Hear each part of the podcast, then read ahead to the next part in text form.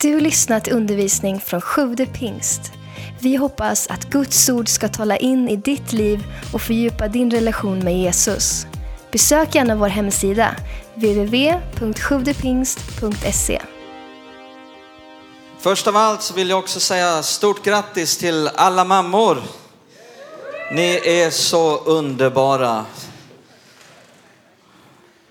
Om du är mamma och är med på radion, via podcast, grattis var du än är. Vi ska läsa i Bibeln Galaterbrevet kapitel 2. Galaterbrevet 2, vers 9 och 10. Är du redo att ta emot Guds ord idag? Galaterbrevet 2, vers 9 och 10. Gud vill tala till oss. Gud vill tala till dig och mig. Om det liv han vill att vi ska komma in i. Ett underbart liv. Vi ber tillsammans. Fader, jag tackar dig för dina ord. Tack att det är ord som frälser. Det är ord som ger tröst. Det är ord som ger glädje. Det är ord som ger vägledning, som kan korrigera när vi är ute på en felaktig väg. För du vill tala till oss i kärlek, i nåd, för du har så mycket underbart för oss. Åh Fader, du har också en sån mening med våra liv. Du har en sån plan för våra liv som du vill att vi ska komma in i till fullo och inte missa någonting utav. Jag ber att du ska låta din heligande tala långt utöver vad jag säger från den här talarstolen till var och en särskilt privat vad de behöver höra just nu idag där de befinner sig i sina liv. I Jesu namn vi ber. Amen. Då står det i Galaterbrevet 2, vers 9 och 10. Och när Jakob, Kefas och Johannes, de som ansågs vara pelare, förstod vilken nåd jag hade fått, räckte de mig och Barnabas handen till gemenskap. Vi skulle gå till hedningarna, de till de omskurna. Det enda var att vi ska tänka på de fattiga. Och det har jag också varit noga med att göra. Lägg märke till det, den här uppmaningen från Jakob och pelarna i Jerusalem. Tänk på de fattiga. Och Paulus sa, det har jag varit noga med att göra. Och det är det jag vill fokusera på idag. Titta vad Jesus säger också i Matteus 25. Varför var det så viktigt och brinnande i deras liv? Jo, för att de hade lyssnat på Jesus. Och vi läser ett bibelsammanhang här, några verser från Matteus 25, 31. När Människosonen kommer i sin härlighet och alla änglar med honom, då ska han sätta sig på sin härlighetstron. Och alla folk ska samlas inför honom och han ska skilja dem från varandra som herden skiljer fåren från getterna. Han ska ställa fåren på sin högra sida och getterna på den vänstra. Då ska kungen säga till dem som står på hans högra sida, kom in min fars välsignade och ta emot det rike som stått berett för er sedan världens skapelse. För jag var hungrig och ni gav mig att äta. Jag var törstig och ni gav mig att dricka. Jag var främling och ni tog emot mig. Jag var naken och ni klädde mig. Jag var sjuk och ni besökte mig. Jag var i fängelse och ni kom till mig. Då ska de rättfärdiga svara honom, Herre, när såg vi dig hungrig och gav dig att äta eller törstig och gav dig att dricka? Och när såg vi dig som främling och tog emot dig eller naken och klädde dig? Eller när såg vi dig sjuk eller i fängelse och kom till dig? Då ska kungen svara dem, jag säger i sanningen, allt vad ni har gjort för en av denna, dessa mina minsta bröder, det har ni gjort för mig. Sedan ska han säga till de som står på den vänstra sidan, gå bort ifrån mig ni förbannade till den eviga elden som är beredd åt djävulen och hans änglar. För jag var hungrig och ni gav mig inte att äta. Jag var törstig och ni gav mig inte att dricka.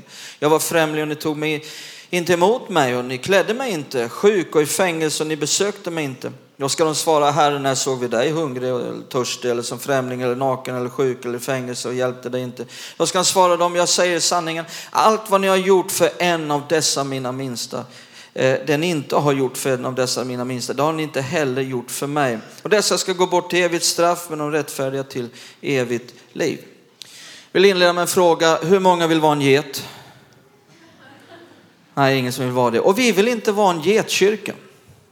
Vi vill vara en kyrka som bryr sig. Eh, och idag vill jag på ett speciellt sätt fokusera på det omsorgsarbete som vi i den här tiden håller på att utveckla och se växa fram.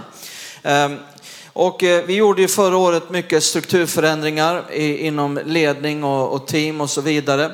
Och då har, har, vi liksom målat upp den här bilden. Eh, här har vi vår församling med en församlingsledning i, i, som ett nav och, och vi har ett hjul och många team som är igång och arbetar. Och sen på höger och vänster sida om, om eh, församlingsledning så har vi två gula bubblor, omsorg och hemgrupper, just för att visa på att det här är någonting där vi ser mycket av den här herdetjänsten eh, i församlingsledning, hemgrupper, omsorg som Bibeln talar så mycket om och som verkligen måste fungera. När vi nu inte har eh, eh, 20-25 stycken i församlingsledningen så behöver vi ha en omsorgsenhet som verkligen bär det här.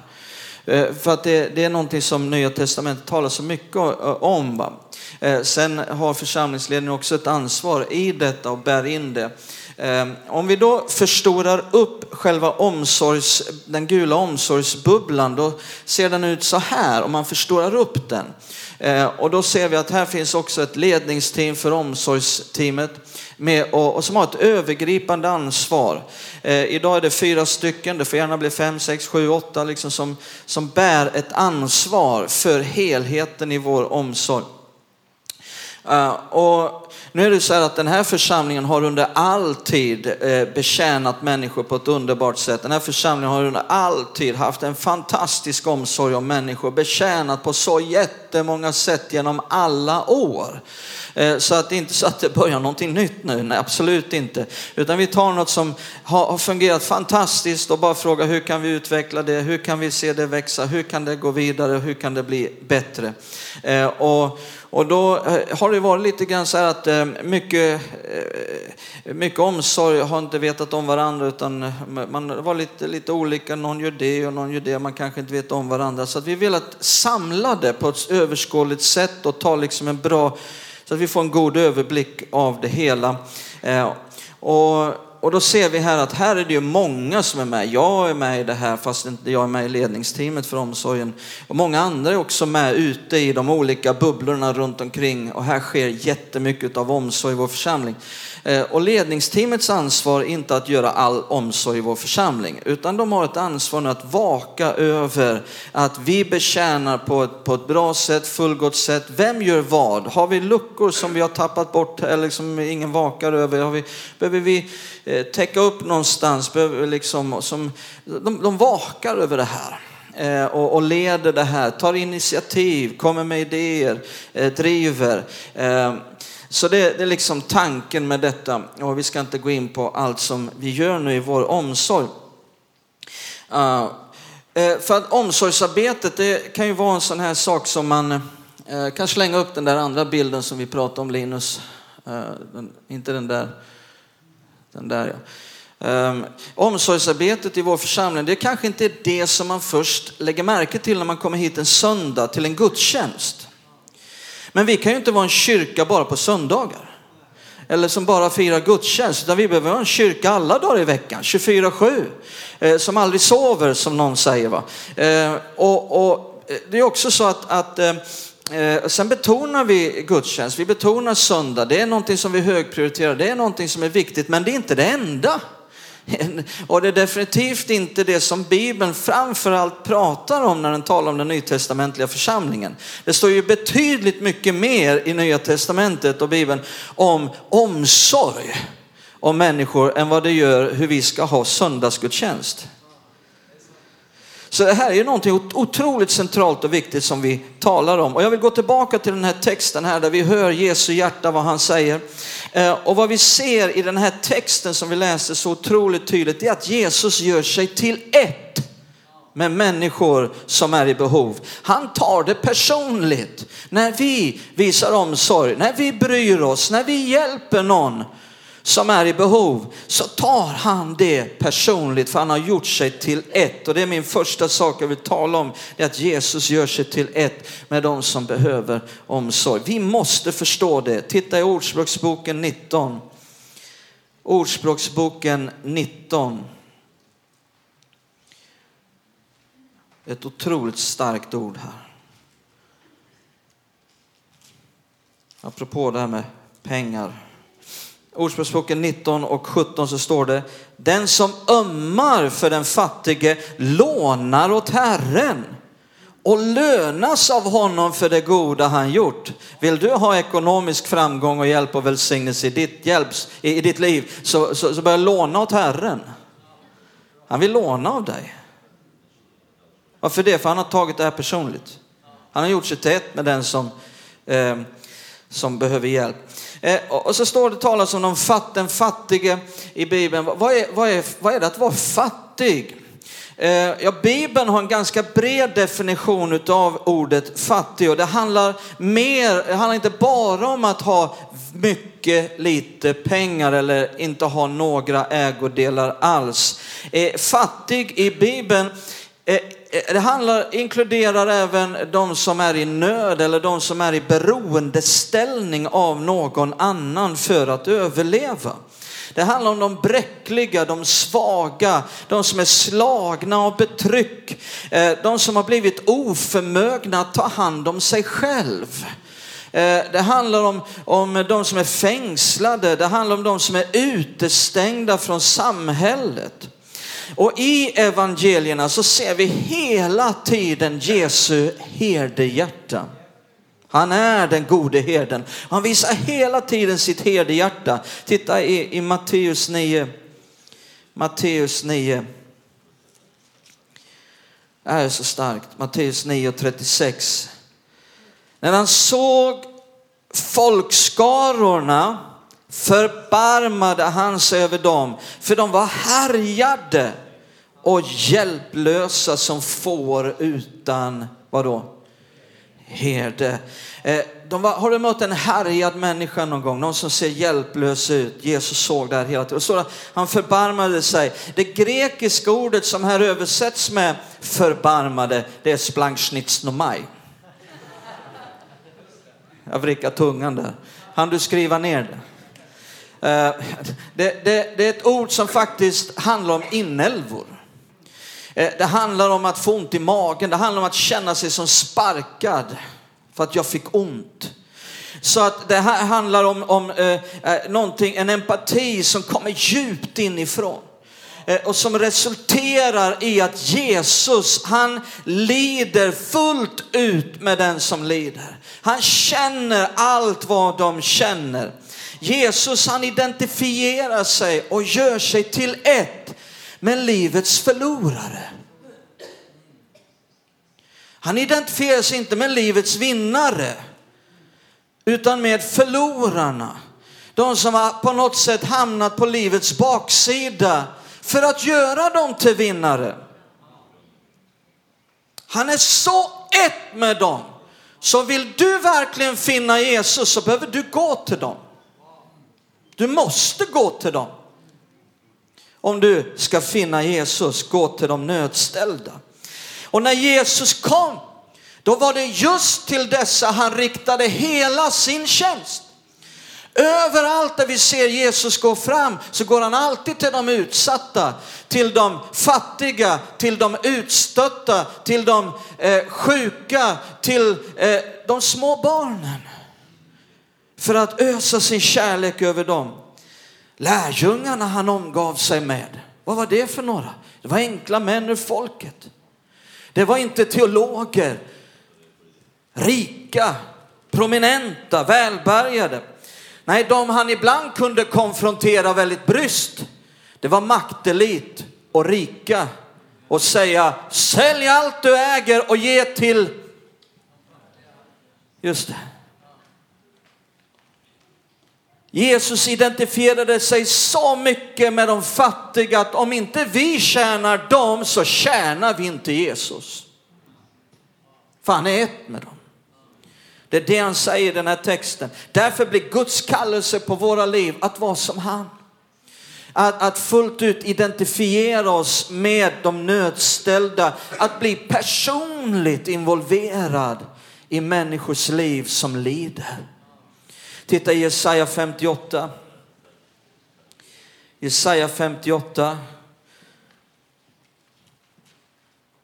För min mamma var det här ett av de, de bibelställena hon levde utifrån. Jesaja 58, vers 6. Berätta ofta om de här verserna för mig. Från vers 6. Nej, detta är den fasta jag vill ha. Lossa orättfärdiga bojor. Lös okets band. Släpp de förtryckta fria. Bryt sönder alla ok. Dela ditt bröd med den hungrige. Ge de fattiga och hemlösa en boning. Klä den nakne när du ser honom. Dra dig inte undan för den som är ditt kött och blod. Då ska ditt ljus bryta fram som gryningen och ditt helande växa fram med hast. Din rättfärdighet ska gå framför dig och Herrens härlighet följa i dina spår. Då ska Herren svara när du åkallar honom. När du ropar ska han säga, här är jag.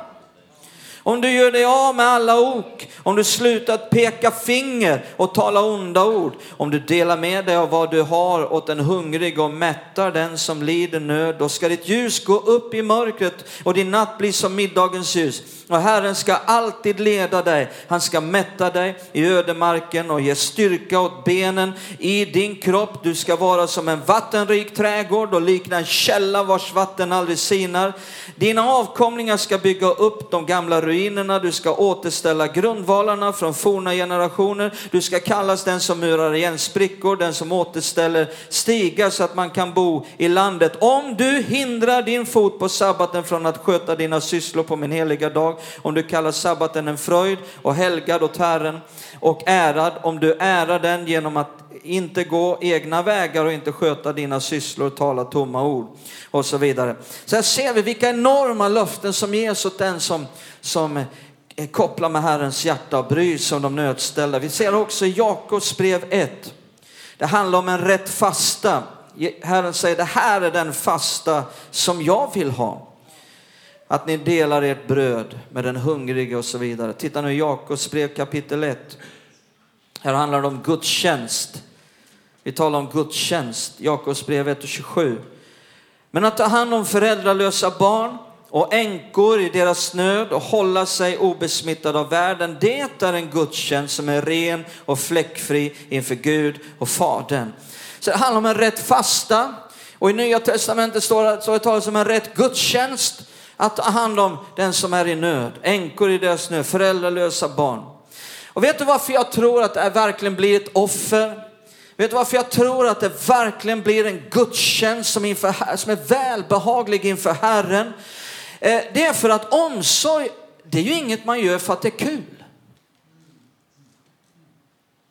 Hallå? Vi behöver stanna upp här. Det är det här som gör det till ett offer inför Herren som blir välbehagligt. Eh, därför att det, det, finns mycket i kyrkan som man kan göra för man tycker det är roligt. För, som man gör för att man, man, man njuter själv av det och tycker det är kul. Men omsorg är inget man gör för att det är kul. Så fall är det något fel på det. Därför att det handlar ju om, om någonting som man kan känna sig väldigt tvekande inför. Varför det? Därför att det handlar om att möta det som är jobbigt. Det handlar om att möta frågor som är tunga, som är svåra. Det handlar om att möta en fråga som är, varför dog mitt barn? Varför gick vårt äktenskap sönder? Hur kan jag bli av med mitt beroende? Det här är inget man möter för att det är kul. Eh, det här omsorg kan försätta dig i svåra sammanhang och situationer där det inte alltid luktar gott. Där inte alla beter sig bra. Omsorg kan till och med riskera att du försämrar en relation med någon och allt du ville var att hjälpa. Omsorg tar tid. Du måste sätta dig i bilen, du måste cykla, du måste ta tid med att åka till någon. Du måste ta tid i samtal. Du måste spendera tid med någon. Omsorg kan vara emotionellt påfrestande. Därför att det involverar en massa svåra känslor som du kommer att känna. Det handlar om att gråta med människor. Det handlar om att lyssna på bekännelser på sorg, på hjärteskärande konversationer. Och när vi ger oss in i det med passion, med glädje, med kärlek, då blir det en gudstjänst inför Gud. Det är då han tittar upp och det är då han säger om det här får flöda genom ditt liv, då ska jag ösa på. Då ska inget fattas dig. Då ska du bli som en, en oas i öknen. Du kommer, jag, kommer, jag kommer ta hand om dig. Titta här i Jeremia 22. Jeremia 22.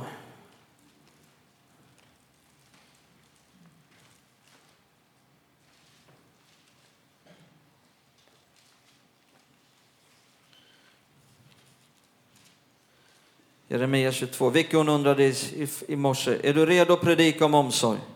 Ja, jag är redo. Jag kände jag fick något från Herren.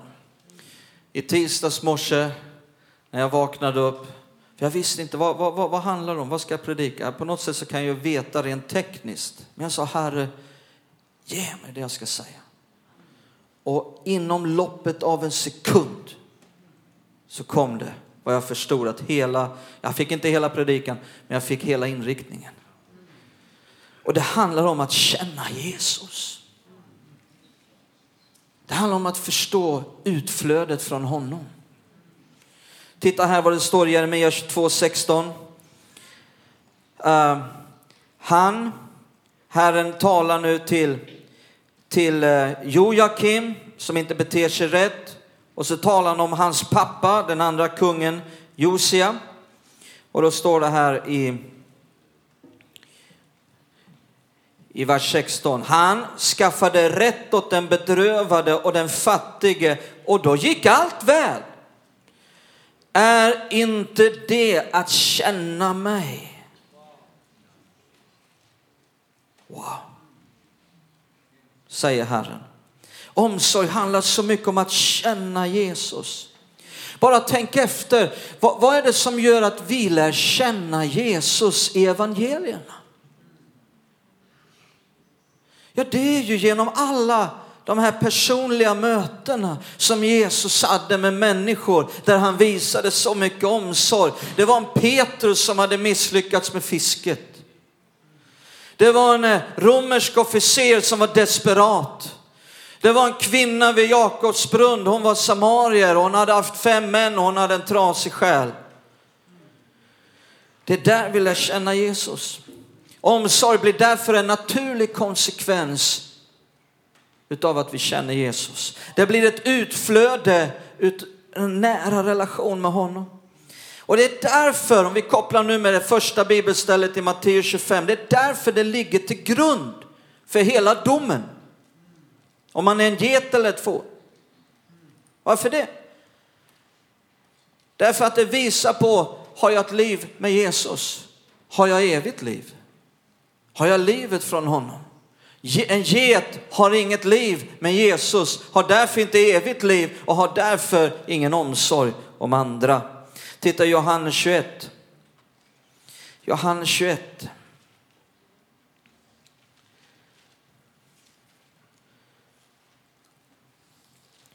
Johannes 21, vers 15 till 17. När de hade ätit sa Jesus till Simon Petrus, Simon Johannes son, älskar du mig mer än de andra? Kan vi se här att det handlar om en relation med Jesus? Han svarade, ja herre, du vet att jag har dig kär. Jesus sa till honom, för mina lamm på bete. För andra gången frågade han, Simon Johannes son, älskar du mig? Ser ni att det handlar om att känna Jesus? Han svarade, ja herre, du vet att jag har dig kär. Jesus sa till honom, var en herde för mina får. Jesus ska lämna dem nu. Han vill se till att det finns herdar. För tredje gången frågar han, Simon Johannes son, har du mig kär? Petrus blev bedrövad när Jesus för tredje gången frågade, har du mig kär? Han svarade, Herre du vet allt, du vet att jag har dig kär. Jesus sa, för mina får på bete.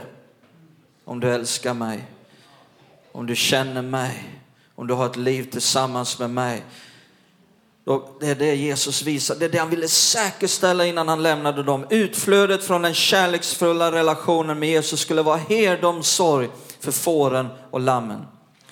Det sista jag vill att vi ska titta på är att omsorg involverar alla. Kan alla säga alla? Det involverar alla. Jag, jag, jag var hälsade på Arne och Irene härom, häromdagen. Irene fyllde, fyllde år.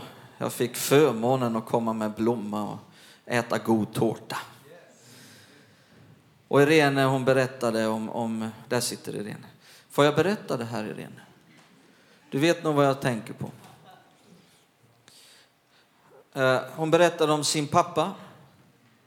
Han gjorde inte mycket väsen av sig men han tjänade Gud med hela sitt liv. Han var söndagsskollärare.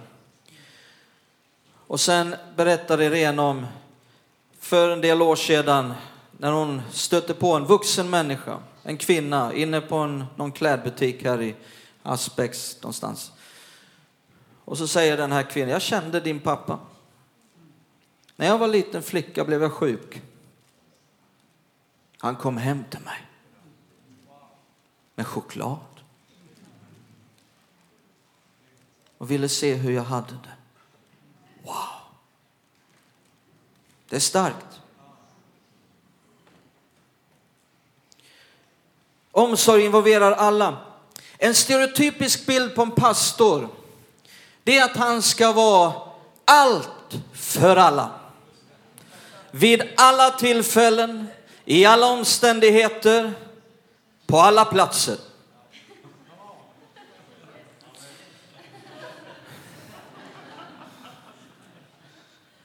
Det blev en del amen på det. På ett sätt så kan jag vara pastor och herde för en hel församling. Men jag kan aldrig utföra ett personligt herdeskap för alla. Det finns, det finns vissa som jag har gett mycket av mitt liv, av min energi, av min tid. Men jag kan inte göra det för alla. Och därför behöver det vara fler herdar, många herdar. Men inte bara det. Vi behöver att alla är involverade i herdomsorg. Det är precis som med evangelist, man kan ha den tjänsten, men vi kan alla sprida evangelium, är ni med? Det finns de som ger hela sitt liv till att vara profet. Vi kan alla vara involverade i profetiska och profetera. Så i våra hemgrupper Eh, så, så kan en sån här herdeomsorg fungera på ett underbart sätt. Våra hemgrupper de behöver vara herdegrupper. Och alla behöver vara involverade i, att, att, i, i denna herdetjänst till varandra. Vi behöver vara en sån kyrka. Vi är inte fullkomliga. Om du vill hitta fel på oss på det här området, varsågod. Vi är inte allihopa lika fullkomliga som Jesus på det här. Men jag lyfter det här för att vi ska sträva efter det. Att när, när du vet att någon går igenom något svårt, låtsas inte om som allt är bra. Det är inte alltid att man, men liksom ibland ändå ställa, hur, hur har du det? Jag vet att du går igenom något svårt, jag vill bara säga jag älskar dig. Jag ber för dig. Vi finns här. Att bry sig, att visa det. Vi kan ibland vara lite fega, vi kanske bryr oss men vi vågar inte säga någonting. Vi tror att folk ska bli rädda. Vi behöver visa att vi bryr oss. Och I våra hemgrupper kan det här fungera på ett underbart sätt. Eh, våra hemgrupper behöver vara herdegrupper med mycket omsorg. Vet du vad, jag tror att alla behöver få koppla med en sån hemgrupp. Alla behöver, jag tror att Gud har skapat oss på ett sådant sätt att vi alla behöver en herde. Han har format våra hjärtan, våra liv på ett sådant sätt att vi klarar oss inte själva. Vi är alla i behovet av en herde. Jag är det. Jerry är mycket en herde för mig. Där jag delar mitt personliga liv med honom. Han talar in i mitt liv. Vi behöver alla en herde. Gud har skapat oss så. Och du kan få betyda någonting för någon annan. Hemgruppen, du säger att jag behöver ingen hemgrupp. Nej, men hemgruppen kanske behöver dig.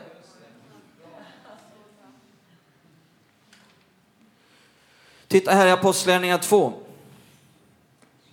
Apostlagärningarna 2.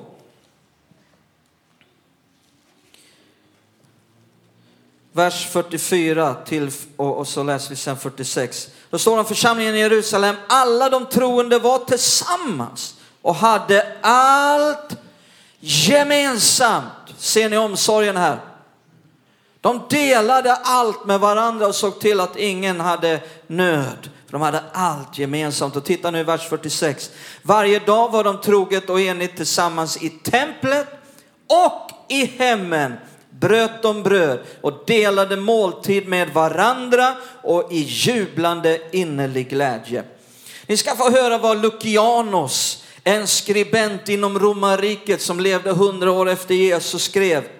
Eh, han skrev så här, han är, han är känd för vad han håller på han alltid skrev. Han skrev så här, det är otroligt att se med vilken glöd den religionens människor hjälper andra i sina behov. De håller inte igen med något. Deras lagstiftare, det vill säga Jesus, har fått in det i skallen på dem att de alla är syskon.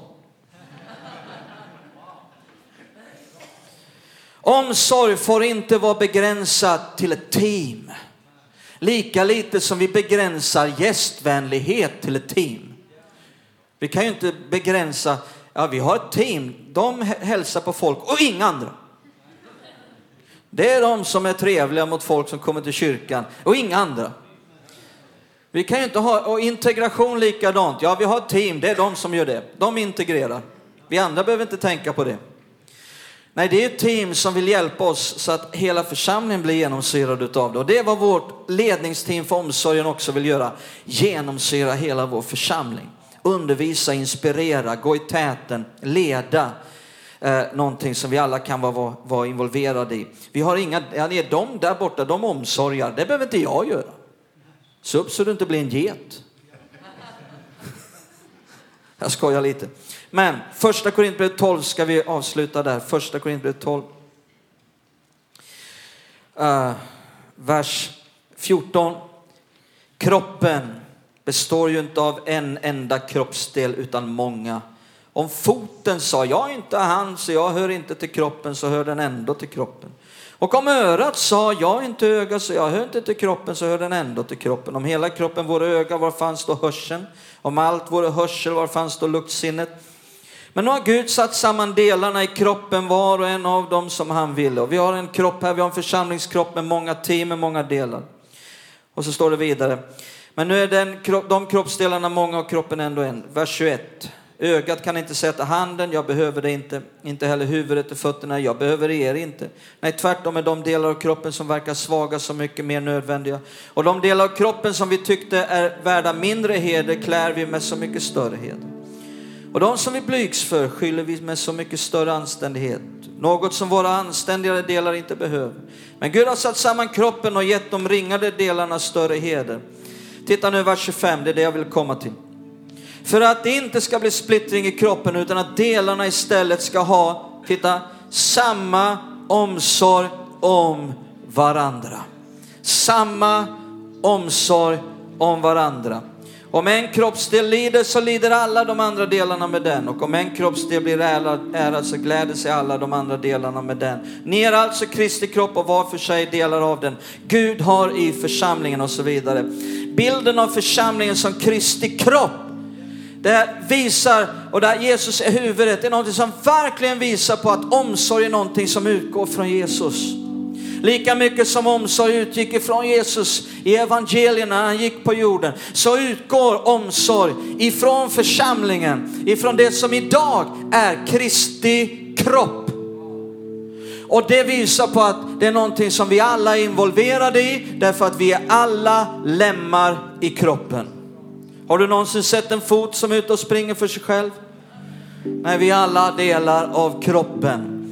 Eh, och nu när vi håller på och formar vårt omsorgsarbete så vill vi också eh, tydlig, liksom tydliggöra någonting. Eh, olika, en sak som vi också vill tydliggöra det är att det finns också begränsningar. Vi behöver tydliggöra vad vi kan göra, vad vi ska göra, men vi behöver också bli tydliga med vad vi inte kan göra. Eh, eh, så att människor inte har felaktiga förväntningar på oss som församling. Vi kan eh, till exempel, vi kan inte erbjuda psykiatri, terapi. Vi kan hänvisa till det. Vi kan förmedla kontakter. Men vi kan visa omsorg. Vi kan visa att vi bryr oss, är ni med? Vi kan heller inte vara en extra socialtjänst som erbjuder regelbundet underhållsstöd. Är ni med? Men vi kan visa att vi bryr oss. Vi kan visa omsorg. Och när vi också tydliggör vårt omsorgsarbete i den här tiden så vill vi också kunna, vi ska förbättra och vi jobbar på att visa på hur kommer jag i kontakt? Hur kan jag få hjälp? Var går jag? Du vet om alla ska gå till mig blir väldigt lite gjort. Och det blir någon slags väldigt trång flaskhals. Så vi behöver bli, bli, bli bättre. Man kan komma till mig, det är inte det jag säger. Men liksom, vi behöver, hur kan jag få komma i kontakt? Hur kan jag få hjälp? På vilket sätt kan jag få hjälp? Och sen vill vi också tydliggöra omsorgen så att eh, om man får det på sitt hjärta så ska man direkt kunna kliva med och bli en del och vara med i vårt omsorgsarbete. Därför att behoven är många och det är mycket som vi vill göra. Eh, här längre fram under året så har vi, vi vill kunna komma igång med, med sociala event igen och packa bussen här fram i december. Eh, kanske att vi så småningom här kan vara med med flera olika sociala event på ett år. När skolorna startar, när det kanske finns föräldrar som inte kan köpa nya kläder till sina barn eller skolmaterial. Eh, och, och andra, andra saker under ett år. Eh, så att får du det på ditt hjärta så ska man kunna kliva med på ett bra sätt på en gång. Ska vi stå upp tillsammans? Låt oss bara ta det här ordet nu. Det som Herren har talat om ifrån sitt ord. Och låt oss bara stilla ner oss bara en minut, bara ett par minuter. Och glömma bort allting som väntar resten av dagen. Låt oss bara passa på, ta chansen. Att gensvara till Herren. Vad, vad blir vårt hjärtas gensvar? När Herren har talat. Vad säger vi tillbaka? Hur påverkar detta mitt liv? Vad ska jag göra med det som Herren har talat om, det har fått ljus Kanske att du kan forma en enkel bön, enkla ord ifrån ditt hjärta, i ditt inre. Kanske du vill formulera det med en bön som du trycker genom din mun. Bara ett gensvar. Jag tror det blir viktigt. Tack för att du lyssnat. Glöm inte att du alltid är välkommen till vår kyrka. Du hittar mer info på www.sjuvdepingst.se